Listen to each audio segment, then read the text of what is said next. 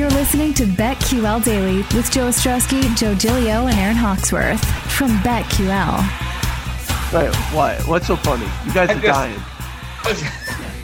What? You know, just talking about events that bettors go to. There's some people out there have some interesting names. Like sometimes it gets you to laugh.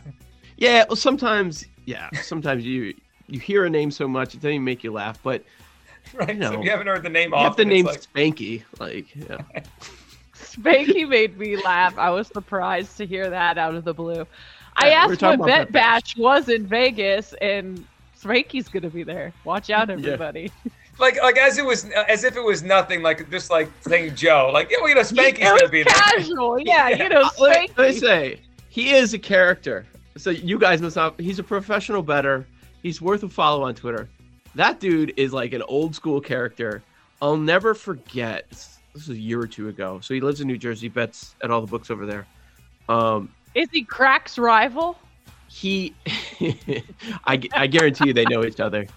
He posted a video of him getting tossed out of a casino. Oh no! It was so entertaining. What's his Twitter? I don't know. It's @Spanky, and he's got a picture of Spanky from Little Rascals. That's his Twitter. Oh, that's him. Yes. Oh, it is him. Wow. Okay. Oh man, but when I hear his name, I just think of that video because it was hilarious. Oh, when he's being kicked out? He was just asking a simple question, and they're like, "You're banned. Get out. Get out." Like, you know, and he's all about. He does try to help the bettors, which that is the message that he always tries to preach, and he gets upset with the limiting that we do see at a lot of the legal books. That's an interesting thing. I wonder if that's going to continue, how these different states are going to handle it. Does he sell his picks and stuff, or what does he do? I don't know. I don't know all those details and the groups he's in. I don't know about that. But I wonder at some point if anything's going to come to head on that. I was talking to a lawmaker yesterday, and he's been involved in legalized sports betting in Illinois. It's going to air tomorrow morning on The Score during early odds at 8 a.m. Central Time. And we talked about a lot of the Illinois issues. But it is certainly on their radar that a lot of these sports books, as soon as they see that you're going to win a little bit or you know what you're doing, you're ahead of the closing number, they limit you to a point where it's not even worth your time to have the app on your phone. Like you see screenshots all the time on Twitter. There are people that are limited to $1.15 bets. You know what I mean? So it's not banning you, but it essentially is banning you from betting with them. Yeah. And I wonder down the line if anything comes to a head with that, because it's truly about being fair and about the consumer. Why what's the business model of only taking consumers that lose money, that gamble, only losing gamblers? I mean, that's the message that's being sent right now in the industry. Right. And you're not allowing the consumer to have risk versus reward anymore. Right, that's the whole part. Like it's risk versus reward on both sides. The book is, or whatever book we're talking about, is no longer taking on any risk. It's unfair. All right, quick question from our chat, our Twitch chat, and then we'll get to our lightning bets for tonight and for the weekend. So one of our viewers today wanted to know, should they bet the combined total points of all NBA games tonight? The over-under is 2,042.5. For reference, there are 9 NBA games tonight. You would need about an average of 226 points per game to clear that. I was looking at, I think 4 games have a projected total over this number. So you're going to need some overs to hit tonight, and you're going to need the high-scoring games to carry the weight. Just quickly off the top of my head, I wouldn't bet that. I wouldn't bet something like this. I did think about it a couple times during the NFL season because it's kind of easier to correlate those numbers, right? So it's like you kind of have a feeling 40-something points per game. I didn't actually do it. But I've never bet this before, this idea of every game, the whole point. So it's a lot to try to add up. Yeah, off the top of my head, I hate this bet, and I wouldn't want to give an answer without doing any sort of research on it. And did they just take all the totals of all the games and combine them? Is there any advantage one way or the other? I have no idea. But I'm never intrigued by it because there's no scoreboard for me to look at when I want to check it. Like it takes all that time for me to add up all the scores from all the games to see if I'm even close or what do I need for the very last game of the night. Some people like this with hockey. They call it the grand salami, or baseball.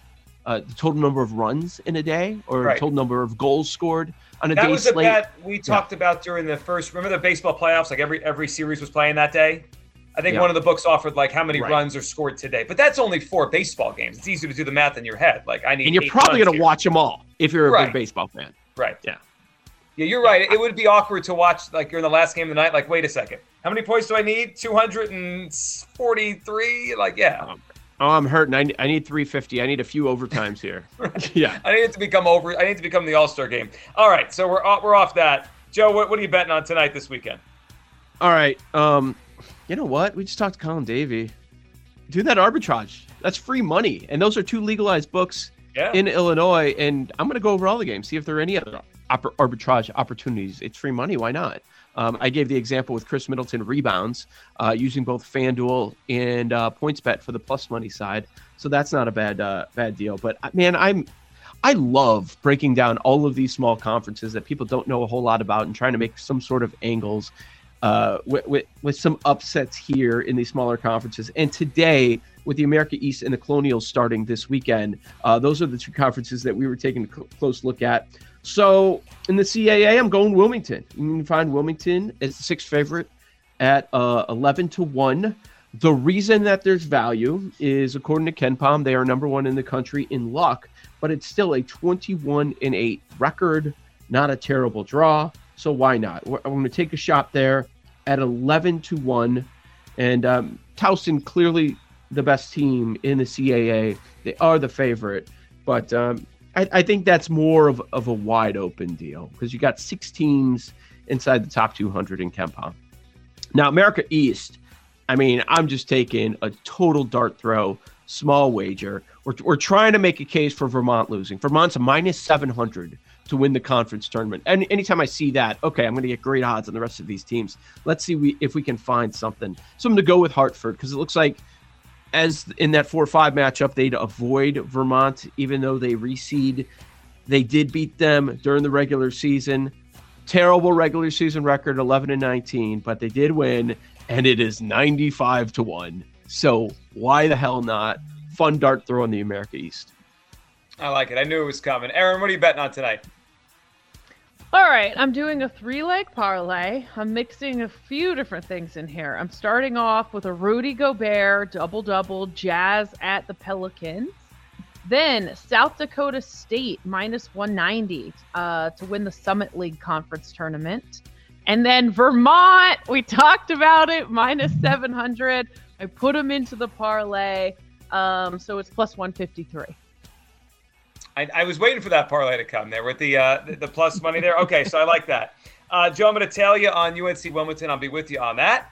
So I'm in there. And we talked about it a few minutes ago, just how the number could change. I won't put a ton on it, but I'm going to put a little bit on. I'm going to take the Sixers to win the East, +320 before it changes.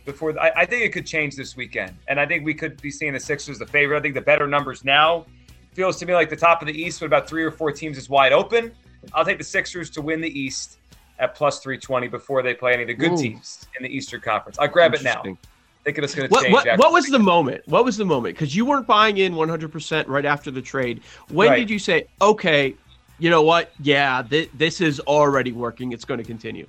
So I think it was watching. So, I mean, Harden looks healthy. That's the first thing, right? He's fine. The hamstring stuff, whatever. He's probably faking to get out of Brooklyn. The other thing is watching, like, Tyrese Maxey's averaged 25 a game since he got there. He's getting everyone's shots. And then I look at the rest of the East. Bulls are falling. Cavs feel like more of a paper tiger this year. And the Nets thing, right? I don't fear the Nets now. They have nothing going for them yet. So I think it's probably Milwaukee, the Sixers, or Miami. So I think with that, I'll take the Sixers to get out of the East. Jay Kassan, what are we going with this weekend? We got a lot of really good college baseball this weekend, folks.